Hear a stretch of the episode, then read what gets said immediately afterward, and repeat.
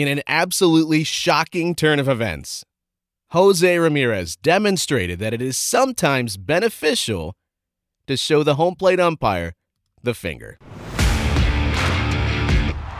You're listening to the Selby is Godcast with Zack Meisel and TJ Zuppe. Fly ball, deep right field. Back is Spencer at the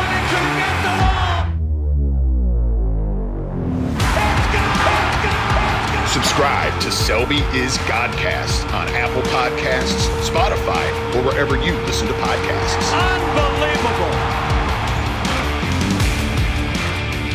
Well, in this case, the finger that Jose demonstrated was an extended finger reaching home plate and helping Cleveland outlast the Mariners in a game, Zack, that was starting to feel a little like the Iron Man match between The Rock and Triple H at Judgment Day 2000.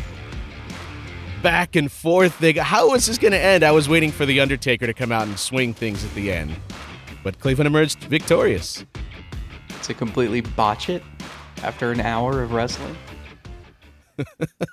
uh, those games, do you think that since they installed the new runner at second rule for extra innings, do you find those games being exhausting, more stressful?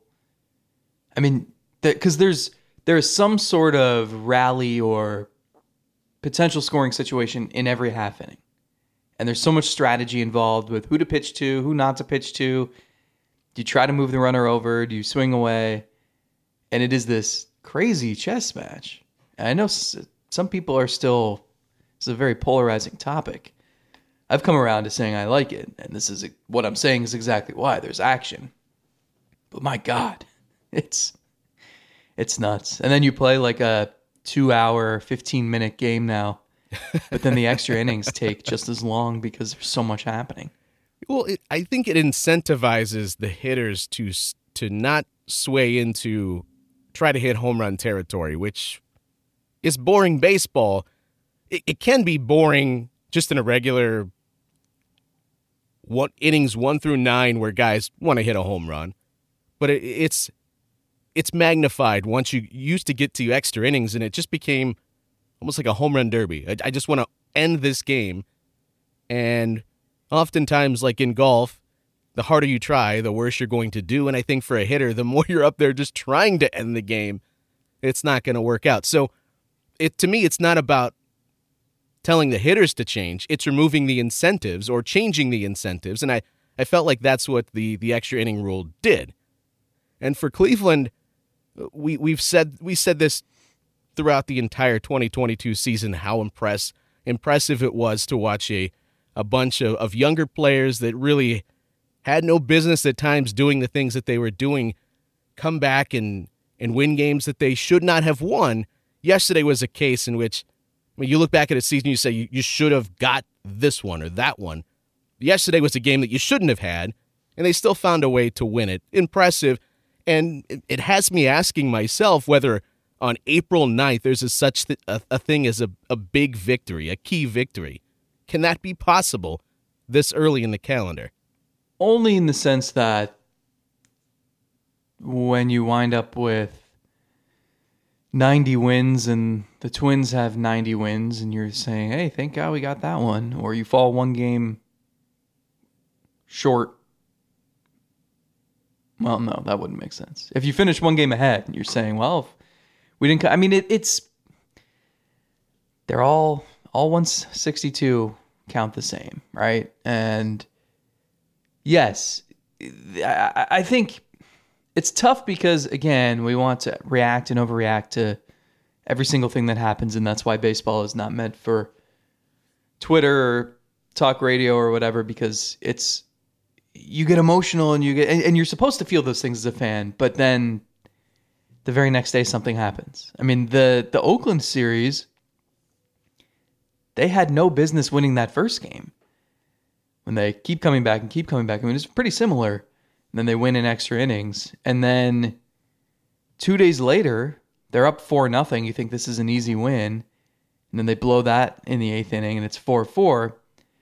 And I think you're thinking, well, I mean, this is a game they have no business losing, but I just said two days ago that was a game they had no business winning. So, uh, point is, over the course of a season, a lot of this stuff can cancel each other out. However, this team is really, really good in extra innings, and it's not a fluke.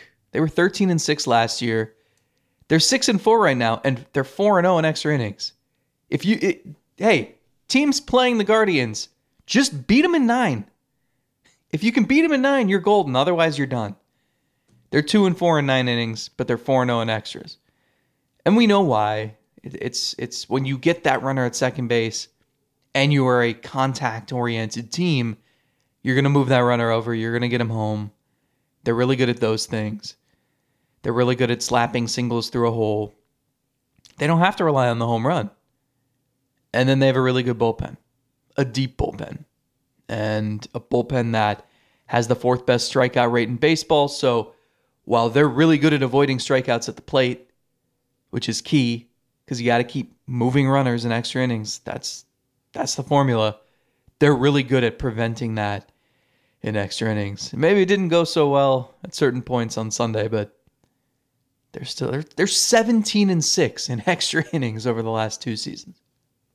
What was more impressive, the slide by Jose at the end, trying to avoid the tag that came in from the catcher after Wong fielded it and threw it home, or the pose after touching home plate of Jose, and you've everyone has seen the picture now at, at this point.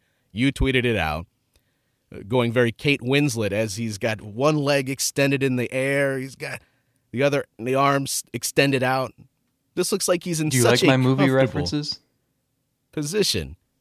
Did you see Titanic? Did you go to the theater to see that? No, I saw it at a family friend's house. Of course you did. We were not allowed to watch that scene though. I'm sure they wanted to know why the, the VHS tape just kind of it, it goes out in and out. It's like it's been worn out at this very specific spot. Young Meisel, why is that? What has happened here? Be kind, please rewind. I, would say the slide because I, that always.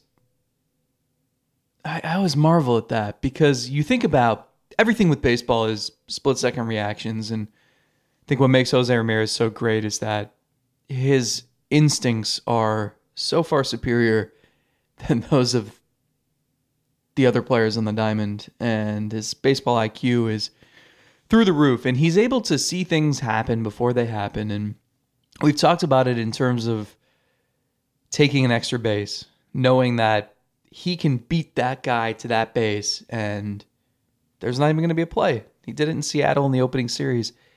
But this is to know what sort of slide is going to be most effective. You don't you can't plan that out. You don't get to sit there with Mike Sarbaugh at third base and say, okay, so here's what I'm going to do. If this happens, I'm going to slide this way and I'm going to put my hand here and I'm going to raise it at this point. And I mean, it's all instincts and it's all just, it's like he's got eyes on the sides of his head. And it's just, it's, it's so impressive. I mean, it, we, we've talked about it so many times and I still think it's a very underrated trait but he is ranked year after year after year at or near the top of the base running metrics. I mean, look at Fangraphs and just sort by base running. Go every single year. There was one year where he was in first. I don't remember who was second, but the difference between them was like the same as the difference between second and 15th. I mean, he is such a good base runner and he's not that fast. So the way he's able to make things happen on the bases, it's it's all here. It's it's instincts. It's it's these, and I mean it. It you truly can create a list of examples of where his brain and his vision give this team extra runs, and in this case, a win. We talked about it when we had Dre on a couple of weeks ago not only is he smart on the base pass, but picking up things that a pitcher is doing and then passing that along to teammates. You're watching this specific pitch and this specific count. I, we see him on the top step of the dugout. When he's not hitting, he's still there watching. And yeah, he's joking around and having fun, but he is always paying attention to everything. And to have that in your star player who then can pass that along to everybody else on a very young team, it, it's part of the value that we don't talk about in his his war total, but it's immeasurable. For a team like this that doesn't have the experience that a veteran club would, to have a player like that that is always paying attention and imparting knowledge and I think making other people feel comfortable too. We talk about that all the time with Terry Francona. So very important. And I hope you're feeling comfortable watching this show. It is the Godcast. That's Zack. I'm TJ. As a reminder, Oh, yeah. this show is brought to you in part by SeatGeek. Godcast listeners get $20 off their first ticket purchase with the promo code SELBY. Download the app, save you some money over at SeatGeek. I know some of our, our listeners have done so and have shared that in the, the Discord. We do appreciate that. If you're not part of the Discord, consider supporting the show, patreon.com slash Godcast, where we do those midweek episodes in addition to these free ones that you're hearing on Apple Podcast, Stitcher, Spotify, Google, wherever you happen to be listening to your podcast. We're not having a, a pleasant conversation today, if not for two very key base hits by guy that we've talked up on this show quite a bit, Will Brennan, who continues to prove that he needs to get those at bats. And uh, he's he's gotten quite a few at bats. It's not like he's been glued to the bench here. I've been decently pleased with the way that Tito has worked his bench players in. But are we to a point now with Gonzalez still kind of scuffling and not showing us much? Does Brennan continue to eat into that playing time? And also, I think what goes into this with Gonzalez, he's young enough. Is what's best for him to get him out of this funk? Just only facing left handed pitching and playing two times a week? What are we going to see with that right field position now? Uh, what I can guarantee you is that Brennan needs to get more plate appearances than he's gotten here throughout the first week and a half. Yeah, and I, I think, especially since Bell is struggling so much, and Bell and Gonzalez being so close in the lineup, and being, I mean, Bell Bell's drawn walks at least, but Gonzalez is going to swing at everything. So I think, I think both of them scuffling to the degree they're scuffling is a pretty rough combination in the middle of the lineup. So, I mean, I don't, I don't know, but I would think you're going to see Brennan just earn more opportunities against right-handed pitching. You're going to see, I believe, three righties from the Yankees this week, so it would make sense. I mean, he's the one thing we know about him is he can hit. He did it every stop in the minors. I, I know it's been brief, but in his major league career, he's he's hit, and he just looks like he belongs. I, I don't know. It's just something, something there. You didn't answer me, so I assumed you were saving it for the podcast. But did you? What did you think about my swing comparison? Because you said you thought Will Brennan's swing reminded you of someone, and you couldn't put your finger on it. I thought I put my finger on it.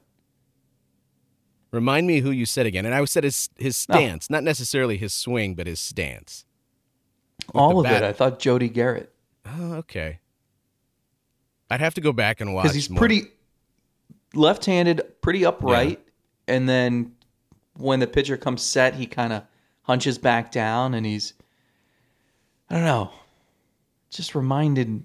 It reminds me a lot of him. Well, the funny thing is, it actually looks a lot like Steven Kwan as well, at least in the setup with the bat extended vertically and very upright at the plate. But uh, they're not they're not totally the same. They're, they're it, it was driving me crazy when I texted you as I sat there and then I started going, how do you find a specific batting stance when you don't know whose it is? There's no Wikipedia here where I could pull up and just go through old batting stances. the closest thing I was thinking of doing is firing up an old video game because you remember when you would create a player, you could go through and you could cycle through the batting stances, and oftentimes it would have the mm-hmm. player as you were doing it. And I thought maybe I could do that. I could go through and just find who the batting stance is that it's reminding me of. Gerut, maybe. I, I'm going to have to go back and watch some highlights of it. To me, what I had in my mind was, you know, those Cardinals, the, the very specific socks that the Cardinals wear. I couldn't get that out of my mind that there was a Cardinals player that had that sort of batting stance. For a second, I was like, maybe it's Matt Carpenter. No, it's not Matt Carpenter. That's like it's very different. but I couldn't figure out who it was. It was driving me crazy. I don't know How if long Gerut's it, but I'm going to go look at that. I, that's what I don't know. It was driving me crazy, though. Like, are we talking? About it doesn't like Ray matter at all. Fernando Vina. No, Vina's batting stance was just like planted on the ground by Albert Belle. I've seen that highlight like Placido se- Polanco. uh, seven times here in the last, I feel like, a week. Uh, Vina getting belted by Belle. I mean, I, I I think this team is still so young, and so many of the players we're talking about are so inexperienced that I don't think there's anything wrong with just riding the hot hand. And that might come at the detriment of someone else's development, but that's sort of the position they're in. I mean, that, that happened last season. It's if Andres Giménez doesn't get off to a good start and look really consistent and capable for the first couple months, wouldn't have surprised me if we would have seen Gabriel Arias at second base in the middle of last season. So I think you just have to do that. There's too many 24, 25 year olds on this roster to to sort of go with your gut feeling. I think you just have to go with who's producing. Well, I get that, and I don't disagree with you. I, I think they're also in the business of trying to get people worked out of whatever they might be working through if they are having struggles, and Gonzalez is clearly. So my thought is that it still benefits the team to have Gonzalez as the guy that's facing the, the left-handed pitching at the very least. But is that what's best for him? And is it what's best for the team in the long run if he's not, if Gonzalez is not getting back to some level of the performance that he demonstrated last year. So my that's what my my question is here. How do they balance that? We we saw when everything was working perfectly, they didn't have to really ask themselves that question too much last year. But if if Gonzalez is scuffling, I understand wanting to get Brennan more at bats. I agree with that. But what do you do with Gonzalez? It's better for the the 2023 team if Gonzalez is there on the bench serving some sort of role, but is that what's best for him? And and how do they balance that? I mean, I don't know. I, I think this team is one stick short anyway, and the, the, the stick they're missing is someone who feasts on left handed pitching. And the problem here is, I mean, they've anytime a lefty's been on the mound, it's been Gonzalez in the lineup, which is fine. I mean, he could face lefties and he could be a home run threat off the bench and pinch hit the way Will Brennan's pinch hit. And then have Brennan start against righties for now. And maybe, I mean, Brennan might not pan out right away. Maybe it's maybe it's short lived. But I think it would be easier to say you could just send Gonzalez down to AAA to play every day and work things out if they had someone else who could step in and play the Guyer Raburn. Who am I forgetting? Luplow role. They don't have that guy. That guy would pair perfectly with Brennan and Josh Naylor if they wanted to sit Naylor against some lefties too. I mean, it's it's actually it's it's kind of a similar conversation in that I know a lot of people were frustrated that Arias didn't pinch hit for Naylor with the bases loaded against a lefty reliever Saturday night. And the reason, I mean, they were saving Arias to pinch hit for the catcher a few batters later. The one thing there is you have to, if you're saying Naylor's not facing lefties, at least most lefties or lefties in critical situations, like there's no turning back from that. Because you're either letting him still prove that he can be an everyday player, or if you're ending that experiment now, how is he ever going to become a full time player? So I think you have to give him chances. And again, the reason, part of the reason you have to give him chances is there's just, there's not, like Gabriel Arias isn't some lefty masher. Am I that much more confident in him facing a lefty than Naylor? No. Um, and that's, I mean, I believe me, I've seen the stats of Naylor against lefties. It's just, you have to, I think in certain cases here, I mean, I'm kind of setting a double standard here, but at least Naylor has proven he can hit righties. And you need to learn the next step for him. With Gonzalez, I don't know what to expect from him against lefties, righties, aliens from another planet. I just, I have no idea. And I know that Will Brennan is there and can eat up some of his playing time and possibly be effective. I just there isn't that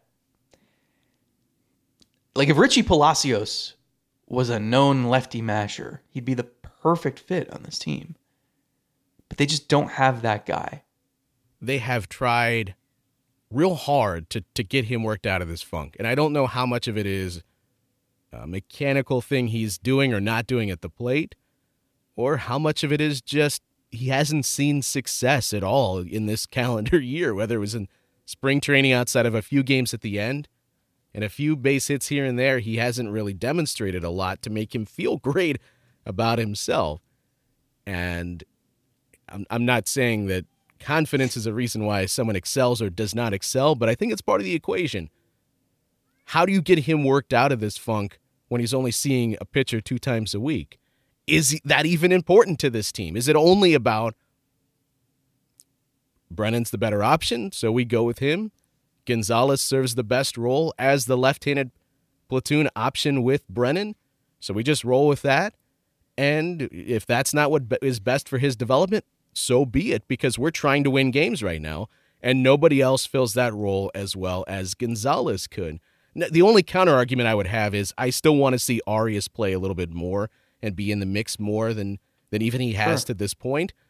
And he, not that I think he's going to to mash lefties. I don't think that's his.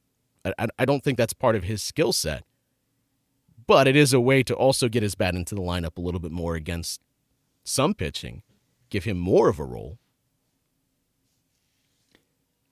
The key for Gonzalez, he's had 31 plate appearances. You know how many times he's been ahead in the count? Seven. Like in seven plate appearances total? Yep. I mean, it, it's it's that simple, and and pitchers know that, and it's you can spend all winter thinking because he know. I mean, this isn't a surprise. It's all the hitting coaches talk about with him. It's just hard.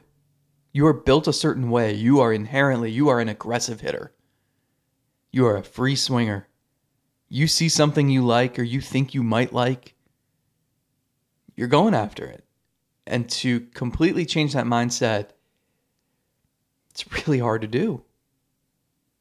And sometimes it works in your favor because he can get to certain pitches that other hitters can't.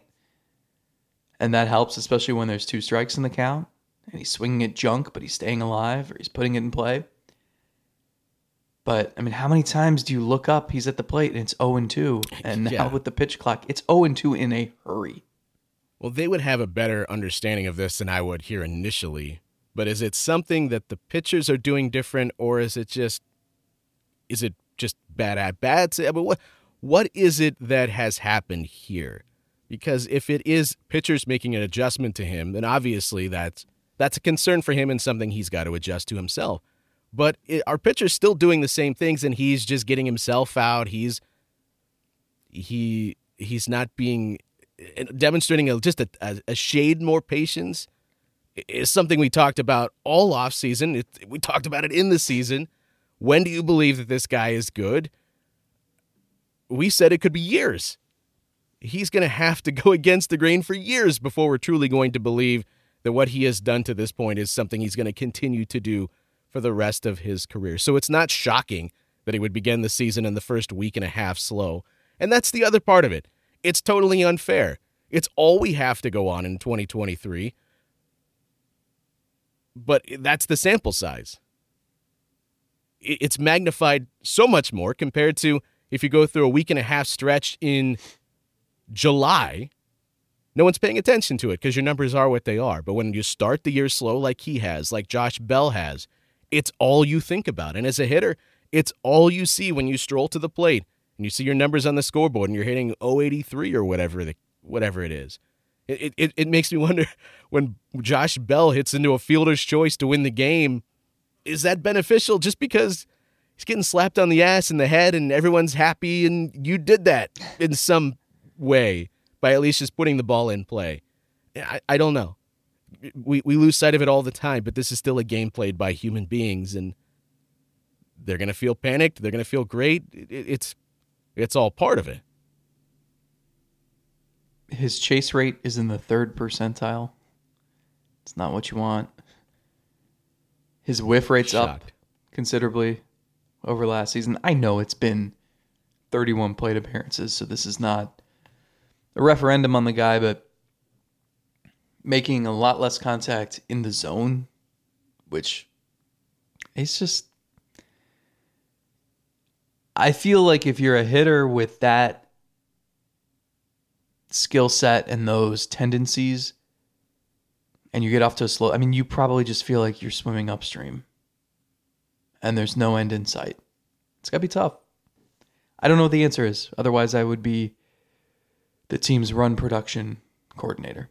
the, the like the thing is, you just list those stats to me, and it's like, of course, that's the style of hitter he is. That that's kind of brings me back to are the hitters, are the pitchers doing something different to him? Is he doing something different? I don't know. I don't see a drastic difference. It's just he is he had better luck last year on those things.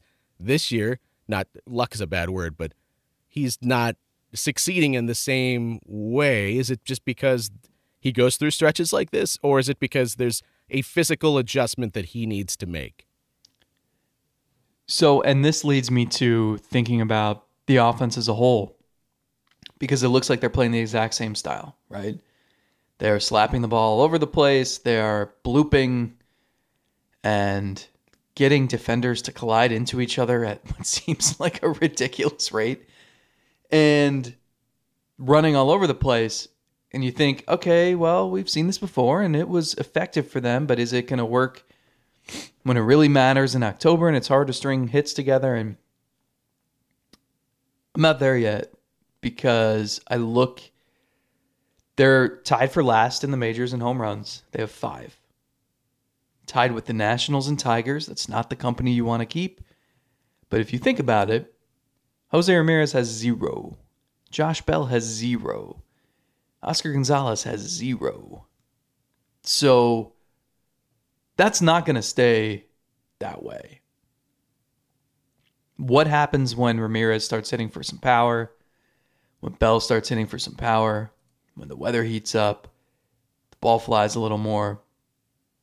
And then what does this lineup, what does this offense look like in that situation? I, I, I, I think this I think this offense has a pretty high ceiling. I think they've built a foundation with that style from last season. I think it's even more effective now with the new rules. I think Will Brennan fits that that style pretty well. When Myles Straw is going the way he's going, and I'm not saying he's going to finish the season with a 488 on base percentage, but we talked about it. I mean, he really can elevate this lineup. The power threat Zunino provides. I think the lineup is set up for some good things. Just looking at this, the the team in last place for barrels per plate appearance, your Cleveland Guardians, in 30th at 2.6. And to give everyone a understanding of where everybody is at right now, the Tampa Bay Rays can't be stopped. They're at 10, 10 barrels, uh, 10%, I'm sorry, barrels per plate appearance percentage here. They're at 10. Middle of the pack would be around six. The Guardians at 2.6, which is kind of surprising they sit where they're at. you look at their what their record is, we we gave them all sorts of love for having a very good West Coast trip. They come home, they drop two out of three. Overall, they're still on pace for whatever that's worth in the first week and a half of the season for a 600 win percentage. I think most of us would be pretty pleased if they did that over the, the course of an entire season. And they're doing that, and they're still scoring some runs with basically no power, no barrels. And as you said, it's going to get better. Even if they're not among the best in baseball, I think they're capable of being somewhere in the closer to the middle of the pack this year with the names that you just listed. So that is going to change, and how they score runs are going to change. Uh, We're not going to see Myles Straw continue to hit three over 330 throughout the the entire season. I don't think. If he is, they're probably going to change up the lineup a little bit. Maybe we'll see him back in the leadoff spot. And they can get the guy out of the two hole that everyone is screaming about right now, Amed Rosario. Actually, if you hit 330, you bat seventh in this lineup. So Can they have two seven hole hitters between him and Giménez? Figure out a way to get them both as few plate appearances as possible. Uh, We we have done this for basically a decade now with Tito. We ask, when is the right time to move guys around? Is a week and a half into the season too quick to do it? He's already made some subtle changes. He's moved Bell around a little bit. He's moved Naylor up and down based on maybe wanting to take some pressure off of Bell. Rosario, though, for the better part of now three seasons, continues to find himself in that two hole. We know, see, to me, we know that Rosario is going to get hot at some point. The question is when he is not, when he starts the year slow, like he pretty much has the first three years we've seen him here in Cleveland, can you bump him down? And then when he's hitting 400 for a three week stretch and he's has his seventh multi hit game in the last nine ball games, can you bump him back up then? Can you just take advantage of the hot hand now? And if you if you could, how are you stacking the top of the lineup now? The same way I said I would stack it when I was asked this question over the offseason. Thinking a mailbag and at the end of the year. I would go Kwan Ramirez Giménez. Well, that's when I thought Bell was going to be the savior and you could stick a switch hitter in the cleanup spot, split up some of the lefties. So I guess maybe I'd go Kwan Giménez Ramirez. Not so worried about lefty lefty with Giménez and Kwan. I mean, Giménez had an 887 OPS against lefties last year. That you can't find a split where he struggles. So he shouldn't be hitting seventh. And I know a lot of fans are probably saying, why doesn't the media ask Tito and demand change? Nothing's going to happen. First of all, Tito's not going to make a lineup change because a reporter asked about it. But second of all, we've talked about this and we don't have to pull back the curtain here, do inside baseball stuff. But there is a tact you have to take with it. And this has been asked many times. We ask about the lineup daily, constantly. But that doesn't mean you're getting the answer you want. like if if I ask or Paul Hoynes asks, why is Giménez hitting seventh when he's hitting 340 and Amed Riz? Because you know one thing about Terry Francona is he's never going to throw a player under the bus publicly. And when you ask about lineup stuff, the the reason why we never get the answer that's satisfying fans is because he can't talk about moving Giménez up without talking about moving someone else down. And that's why anytime we've asked about it last year or even the year before, you're not getting the answer. Like that, that's how this goes. So I'll be honest, I was thinking about asking about it Saturday. I think Giménez was hitting seventh. And we were in the press conference room and I just could not come up with the right wording. Um, and then he hit fifth Sunday. We didn't have a pregame session with Tito. I'm planning to ask about it today. This is Monday. Depending on where Giménez hits, I think I found the right wording that can maybe get an answer that is useful. Um, but again, just so many times you ask and it's yeah, you just get something really short and not anything worth writing about because it's the assumption is that by asking and why don't you move Giménez up, you want him to explain who he wants to move down, and he doesn't. He's not going to do that. As if he hasn't thought about it a million times too. Right. Uh, you're the first person to bring it up. No, the art of asking it is as critical as asking it. Period. And I was thinking about it before the show started. How I would go about it. I'm, I'm curious how you will as well. But I think you have to approach it. You get to know these these managers, these players. You want to remove the crutches they they use all the time, the phrases they use all the time. So the key to asking the question is to use those phrases in your question. They can no longer use them as part of the answer. So you would say something to the effect of, Tito, we've talked about lineups now with you and when is the right time to move guys up and down for the better part of a decade.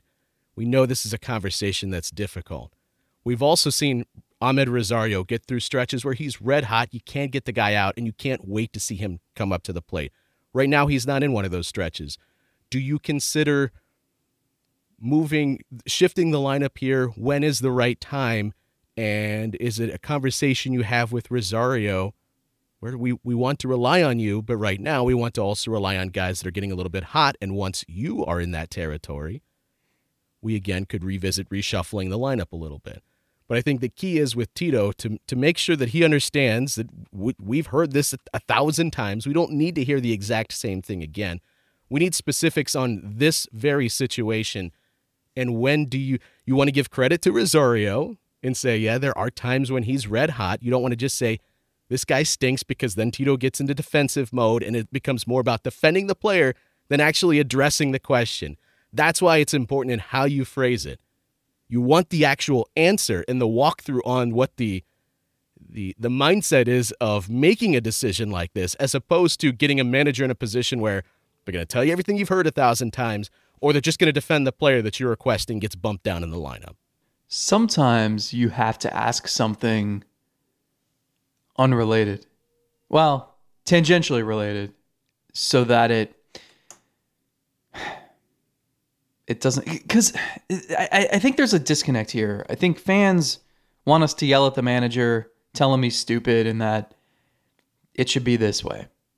But first of all, the sessions here are not I mean, they're valuable in the sense that gives you content, gives us something to talk about, but what is what is the goal? What, what are we trying to accomplish with this? Again, he's not changing the lineup because we're asking about it, and he's not not changing the lineup if we don't ask about it. So you think about it, and fans just want it's an outlet. It's frustration. I totally understand it. Um, but it's it's difficult because you're trying to juggle a bunch of different things, and so I'm thinking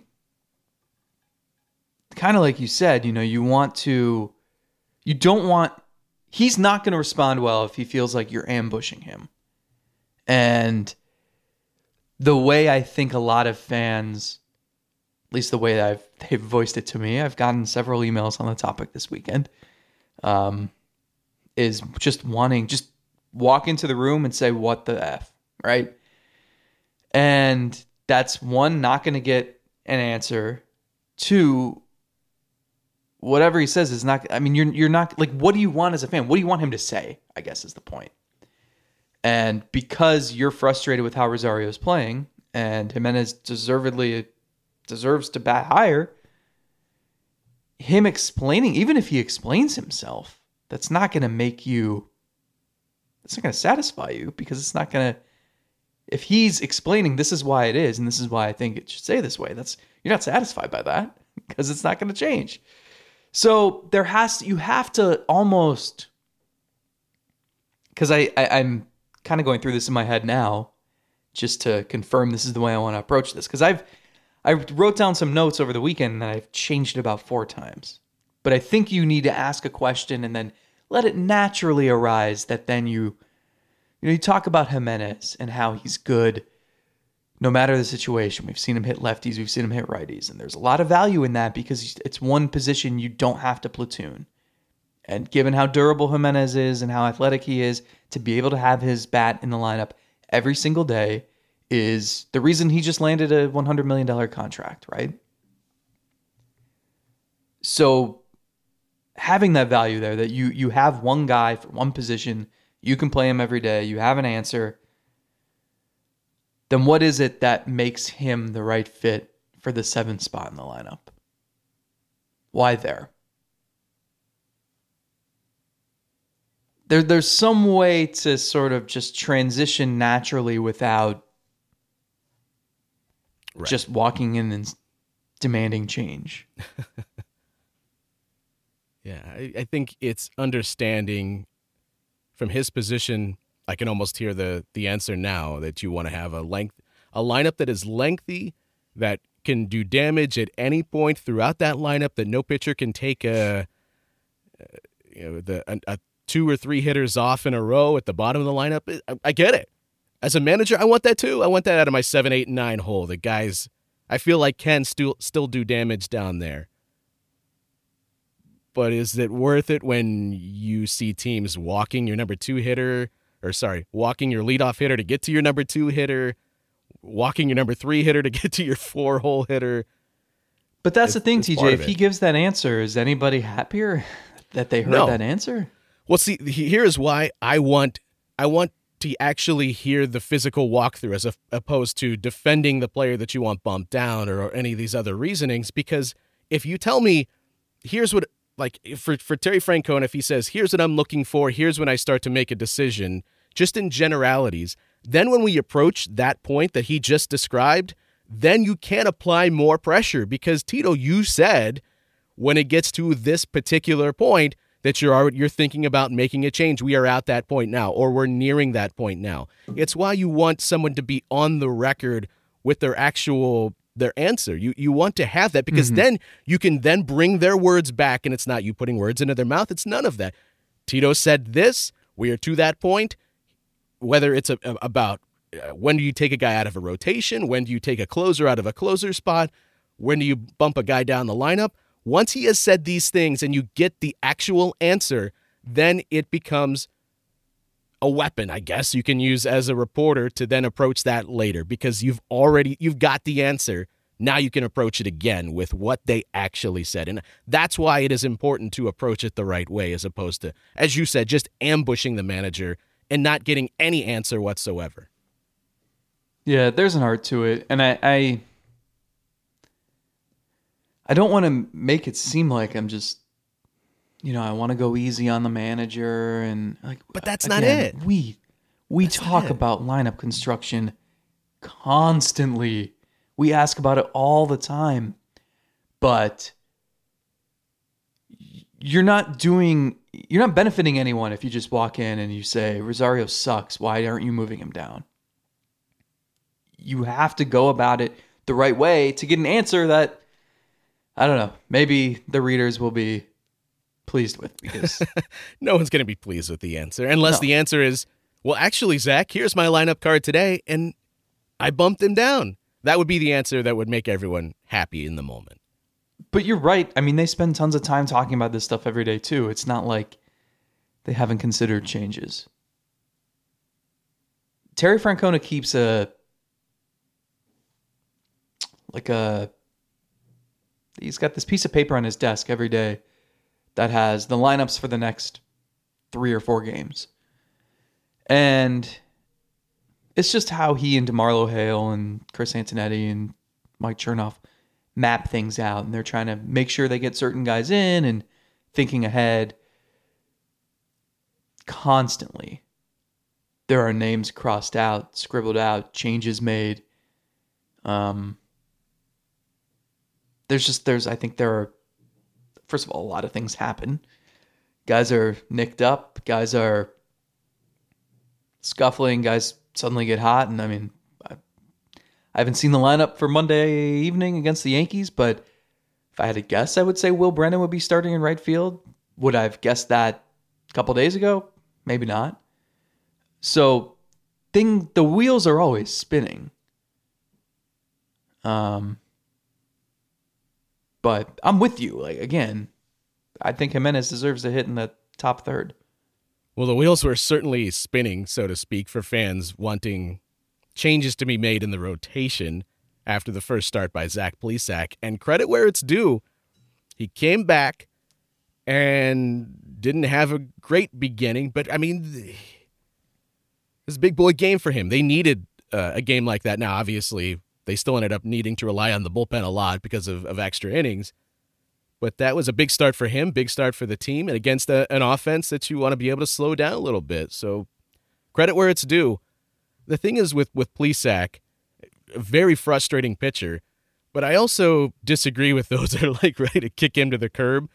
I don't think you just get rid of a guy that I think, even at his, I, guess what the average performance for him would be, like somewhere over a little over a four ERA. I, I don't know. I, I just I'm not ready to just say just cut this guy or just send this guy away. I think there's still value in that over the course of an entire season. And oh, oh by the way, on April 10th, I'm not looking to cut ties with a guy that I think can at least give you he can give you performances like that.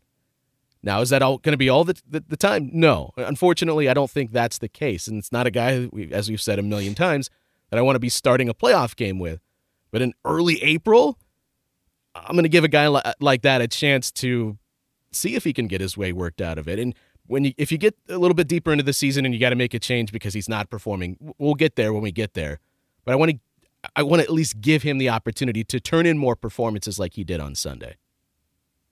Yeah, I'm with you, and that doesn't mean he's got to hold on to that job till July 4th, um, or maybe even Memorial Day. But you need that. There's this rotation is sort of a mess, right? And Hunter Gaddis is going to oppose Gerrit Cole on Tuesday, and I mean, it's a win. I'm already marking it down. That's a big W right there. Right. I just think, I mean, the, the the key guy to me is Cal Quantrill. You need him. He was so reliable and consistent the last two years, and you need him to be that guy because Tristan McKenzie, the news is good. He's gonna throw weighted balls this week, and then could start a throwing program as soon as the end of the week. Um, so they're optimistic about his timeline. No symptoms or anything. He's feeling great. So they just have to build him back up now. I don't know how long that'll take, but you need to bide your time for another month with this group probably. And as great as Tanner Bibee and Logan Allen look at AAA and Gavin Williams looks through one start at AA, um, you can't just assume that those kids are going to come up and be better than Plesac or better than Hunter Gaddis. You think they might be. You hope they are. Their stuff is certainly more tantalizing, but that's just a lot to ask. So that's going to happen at some point. You're going to see those kids this year, but you have to let this play out because the way this team plays, you just need to keep them in the game. The strengths of this team are the bullpen and the never say die offense. The problem is they lead the league in relief innings. That's not where you want to be at any point on the calendar, including 10 games in. You're putting too much of a strain on them. You know, the extra inning record is great, but if you're really running through these guys as often as they are, that's going to hurt you in the long term. So they need, you know, you, I think I'm saying this after Plesac went one inning in his first start, but there's more of a track record to believe, especially with you know the the way you see young pitchers like young pitchers don't come up and throw seven eight innings in a start, right? You kind of have training wheels on them initially, so at least with Plesac, there's a chance he goes six or seven. You have to let him go for another few starts at least and, and kind of to your point where with Naylor, once you say he's no longer facing left-handed pitching, where do you go from there? For Plesac, if you were to make a change and you were to stick him in the bullpen, it's not a, as Carlos Carrasco famously demonstrated, it's not the end. You can't. It's not as if you can't ever bring him back to being a starter, but in some ways, you're you're kind of saying we're done with him as as being a starter unless circumstances dictate that we bring him back there. And in April, I'm not ready to make that call. Knowing what we know about rotations and starting pitching, I need as much of it as I can get. And for him, yeah, he has outings like he had in Oakland and makes you want to punch a wall watching him. But at the same time, he still has proven he is capable of having these outings like he did against Seattle. There were times throughout last year where he he had some real good starts. And if that means that he averages somewhere close to being like a league average ERA pitcher, maybe a little bit better, maybe a little bit worse depending on the day. I don't know. I'm I'm not just running from that. I know I'm going to need more of that throughout the entire season. That's why I'm going to continue to give him the opportunities. Yeah, it might not be the long-term answer, but it's a short-term right. necessity. Right. And like Curry's kind of interesting to me too, but I just Gaddis is still a huge question mark. I mean, you don't know that he's going to be able to lock down that spot in the rotation for. I mean, I think he's kind of on the same track as Plesac here. So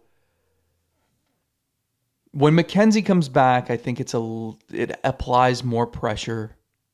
Know, because at that point you're gonna have to make a decision. Someone's got to go. If Gaddis is pitching well, maybe maybe it is Plesac if if he's struggling. Um, but more likely it's it's probably Gaddis, and then you can make a determination on, all right, Bibee Allen look like the real deal. Let's get one of them up and let's do something with Plesac. I didn't want to bury it at the end of the show. It might end up being something worth watching, but at the same time, I don't know how much I have to add to it. But the discussion's been out there as far as Emmanuel Clase goes, and the velocity not being great, at least compared to where it was at at the beginning of the season. Now, or beginning of last season, and we've typically seen throughout his career. On one hand, it feels real silly for me to be paying attention to the velocity of a guy that still on his worst days is averaging between 97 and 99 miles per hour. At the same time, we have not seen the same sharp Clase. His walks have been much higher, command not as good. Uh, interestingly, he's relied more on the cutter than the the slider. Which the slider's actually been performing really good, and it's it's curious to me. The reason why I'm not like suggesting anybody should be in full panic mode, a guy like Clase, we have seen this rely, seemingly relies a lot on getting into the rhythm of the season, pitching two, three days in a row. Once he gets into that, he almost just takes off and becomes the, the best version of himself. And I wonder how much of a beginning of a season when it's cold and yucky and you're not getting maybe the the sort of regular appearance work that you would throughout the the regular season once it actually kind of gets underway. I just don't know how much to take away from these early season performances from him, but the the command is not there and the velocity is not there. It, even compared to where he was at this previous April in 2022, it's down like a tick to a tick and a half on that cutter. So, is it something worth watching? Is it something worth visiting with the manager? What do you think about? It? It's down a, it's down a little bit, but it's it's just been inconsistent. Five appearances, average cutter velocity, ninety eight point seven. Then the very next day, ninety six point five. Then ninety seven point nine. Then ninety eight point six. Then ninety seven point seven. So it's fluctuated. I asked, I talked to the bullpen coach about this because there's a few things that can be in play. Number one, I mean, it's it's cold. Usually velocities are down a little bit in April. I think that's what pitchers would tell you at least. And the pitch clock could factor into this. He doesn't have as much time to collect himself and then throw as hard as he possibly can. Maybe that factors in I had an interesting chat with the bullpen coach who said, I was asking, how can he be better? And thinking of it just in terms of what he's done the last two seasons, and you really have to nitpick to find anything wrong with his performance.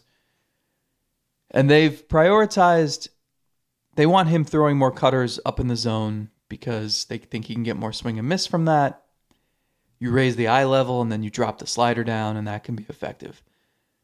And you've seen him doing that more.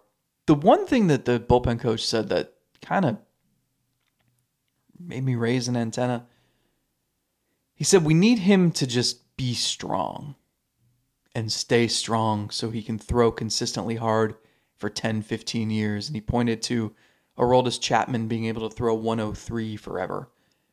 And just made me wonder is there something there where maybe he's got to work his arm into shape and maybe we'll see in June and July he's firing 101 again, but yeah. it just takes more time. And is that something thought. is that something he should have he could have done over the offseason or in spring training to start that progress sooner? The guy also made 77 appearances last year. and I know a lot of those outings were like seven pitches. And I know he's not a guy who throws many warm up pitches, so it's usually just get the arm warm, get out there, pitch for three minutes, and then you're done. But I, I don't know. I mean, this is all, I'm just throwing out what I've heard. I'm not dogging the guy's work ethic. I'm not suggesting he's, you know, got something going on with his arm, but it's just it is interesting, and it, I do think it is worth watching. And I think that comment is just going to stick with me until he's throwing 100 miles an hour again. Well, that that's kind of what I was thinking. It, it seems like it takes a, a little bit for his arm to get where it needs to be, and I I really do believe he relies a lot on pitching a lot to just get him whether it's mechanically, whether it's just in how he feels, whether it's the velocity. In in fairness, the guy that we we first saw throwing 102 cutters, that wasn't even him last year. His velocity was was settled more in the 99 to 101 range very comfortably. We didn't see as much of those like knock you on your ass. You can't believe that pitch just came out of his his hand territory, but he still proved damn special reliever. So to me, that's part of why I'm not in full panic mode about it. I think there are just way too many factors that it could be for me to ever truly freak out on April 10th. It's kind of my point here. I, I as the years have unfolded and we've done this show, the way I kind of think about it is anything where it it could be something or it could be nothing. I think it's worth just giving me a little bit more of a sample size. It could be something. It could be very, very scary, or it could be absolutely nothing, and it's not worth me spending energy and time getting too worked up about it when it we could be in May and this is a, a, thing we laugh about. Like, why do we even have that conversation about him? So I, will watch it. I'll keep he it was, in the memory banks. I'll continue to to make notes of it. But I mean, he was throwing 99 and 100 last April, so I'm skeptical on the cold weather stuff. Yeah, I'm not huge on that. Now. Pitch clock could be a factor, though. That is interesting. Well, he, I was looking at it real quick as you were talking. He was at 22.8 in tempo last year, which is kind of down towards the bottom. Not not the worst. Like Giovanni Gallegos was at nearly 26 last year. This year he's had to speed it up to about 16, which is still not like among the fastest workers, but he's had to speed it up a little bit. I don't know. I don't know what that's going to do, and I don't even know if if your body just gets used to it. Then do you just do you just get used to it? You just start throwing the way that you, you once did? Is do you need that extra time to throw with velocity? I don't know. So I, I just need more of a sample here. I need I need more data before I, I make any long term determinations. I would like to see maybe if uh, he's going to continue working through this. Let's see more of the slider because I think it still has great vertical movement, still has great horizontal movement compared to the league average. It's well above it if the cutter's not going to be like lights out amazing, let's just see more of the slider a little bit until you feel better about where the cutter's at velocity wise. Yeah, I, it's lowish on the list of things to be concerned about. I think it helps that the bullpen is just yeah I don't know. They could throw Eli Morgan out there in the tenth inning to protect a two-run lead, and he. I mean, he's looked great. That slider has really elevated his arsenal. Um, but they they just they have so many relievers they can bring in, and I'm like, yeah, they'll probably get the job done. Yeah, for for Clase, I'm more concerned with the 19% strikeout rate, 19% walk rate. Uh, just avoid some of the walks there and, and see what happens with the, the rest of it. Let the rest of it play out. Uh, but yeah, get a little bit more time, a little bit more data before bumping that up on the, the panic meter. Any uh, last minute takeaways from opening weekend? You glad that that's behind you now? It's gone fast. We're already 10 games in. It's like one game of an NFL season. And you know what that means? We've learned everything we need to learn about the team. See you Saturday at the Collectors Convention. Yeah. We'll put some more details out on that on Twitter. We've already done that on Discord. And find us at Patreon, patreon.com slash Selby's Godcast. We're out of here. See ya.